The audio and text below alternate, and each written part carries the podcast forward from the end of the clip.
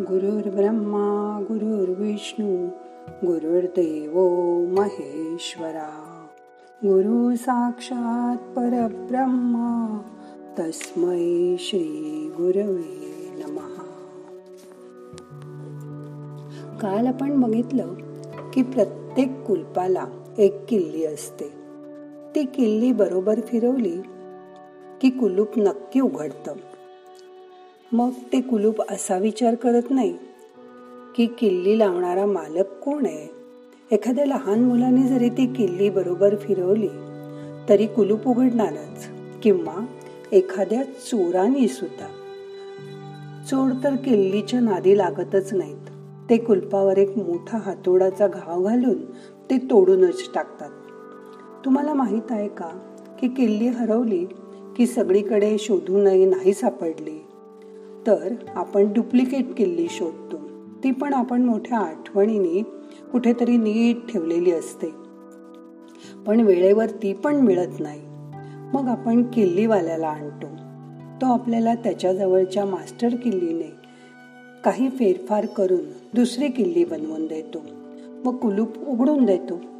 पण त्यानंतर आपण सहसा ते कुलूप परत वापरत नाही. न जाणो परत कोणी ते उघडलं तर? अशी कायम मनात शंका राहते. म्हणून आपण नवीन कुलूप वापरतो. असंच आपल्या काही प्रश्नांचं होतं. त्याची उत्तरं आपल्याला काही केल्या सापडत नाहीत. मग आपण दुसऱ्याचा सल्ला घेतो. कधी कधी तो बरोबर निघतो पण कधी कधी चुकतो. कारण त्याच्या दृष्टिकोनातून तो सल्ला दिलेला असतो.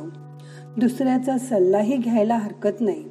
पण म्हणतात ना ऐकावे जनाचे करावे मनाचे.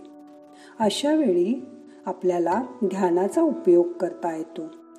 थोड्या वेळ शांत बसा. आपण आपलं भरबुल आपल्यालाच नक्की जास्त चांगलं कळतं. हो ना? मग त्या प्रश्नाच्या खोल मुळामध्ये जा. जसं झाडाला कीड लागली की आपण झाडाच्या मुळांशी औषधं घालतो. मुंग्या किडे आले तर पावडर घालतो. की ते मरून जातात? शेवटी पानांवर फवारणी करून रोगाचा प्रादुर्भाव नष्ट करतो. तसंच प्रश्नाच्या मुळापर्यंत गेल्यावर त्याचे नव्या नव्या फांद्या तुम्हाला दिसतील. त्याचे पैलू तुम्हाला दिसतील आणि त्यावर वेगवेगळे विचारही सुचतील. मग मनाशी त्याच्या फायद्या तोट्याचा विचार करा. तो तुमच्या स्वतःपेक्षा जास्त चांगला कोण करू शकणार? यात मध्ये मध्ये मन लाच देईल. मुलाची मदत घे. अरे मुलीला विचार. ती किती हुशार आहे. अशा वेळी मनाला सांगा ती हुशार आहे. बरोबर. पण तिला हुशार कोणी केलं? मीच ना? मग मन आपोआप हळूहळू गप्प बसेल.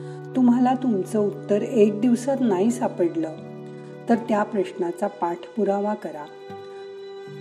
दोन वेळा चार वेळा की मग तुम्हाला उत्तर मिळेल. आणि उत्तर मिळेपर्यंत तो प्रश्न सोडू नका कारण एका प्रश्नात परत दुसरा प्रश्न दडलेला असतो. पण मग जेव्हा उत्तर सुचेल ना तेव्हा मनावरचा ताण निघून जाईल. तुम्हाला हलकं हलकं वाटेल. मनाला खूप आनंद वाटेल. आणि स्वतःचे प्रश्न स्वतः सोडवायची एक चांगली सवय लागेल त्यातून तुम्हाला.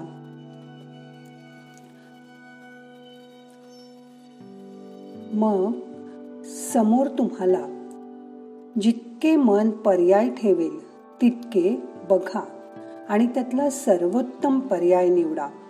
तो पर्याय त्या प्रश्नासाठी वापरून ते उत्तर देऊन तो प्रश्न निकाली काढा. आता यापुढे एकदा तुम्ही निर्णय घेतलात की तो बदलू नका. ते काम करून मोकळे व्हा. कारण कृष्ण सांगतो त्या कर्माचं फळ हे तुझ्या प्रारब्धावर आणि पूर्वसंचितावर अवलंबून आहे. ते आज ना उद्या तुला भोगावंच लागणार आहे. मग ते चांगलं असो किंवा वाईट तू त्याचा विचारच करू नको. कर्म करण्यावर तुझा अधिकार आहे पण कर्मफलावर नाही. म्हणून कृष्ण म्हणतो कर्मण्ये अधिकार असते मा फलेशु कदाचन. आता बघा हे पटायला किती वेळ लागला? पण एकदा हे मनाला पटलं की माणूस विचाराच्या गुंत्यात न अडकता आपलं कर्म इमाने इतबारे करतो. आणि देव तरी अशा माणसाला त्याचं चांगलं फळ दिल्याशिवाय कसा बरं राहील? मग आता यापुढे कुठल्याही प्रश्नाला तुम तुमची झोप उडवता येणार नाही मनाला घाबरवता येणार नाही आणि ना तुमचं बीपी वाढणार ना तुम्हाला टेन्शन येणार. बरोबर ना? मग आज आपण शिकलो गुंतुनी गुंत्यात साऱ्या पाय माझा मोकळा. मग यापुढे दुसऱ्याला सल्ला द्यायला जाऊ नका. लोकांच्या प्रश्नात नाक खुपसू नका. ज्याचे प्रश्न त्यानेच सोडवले पाहिजेत. मुलांना सुद्धा सल्ला दिल्यावर सांगा मला असं वाटतं. आता निर्णय तुझा तूच घे.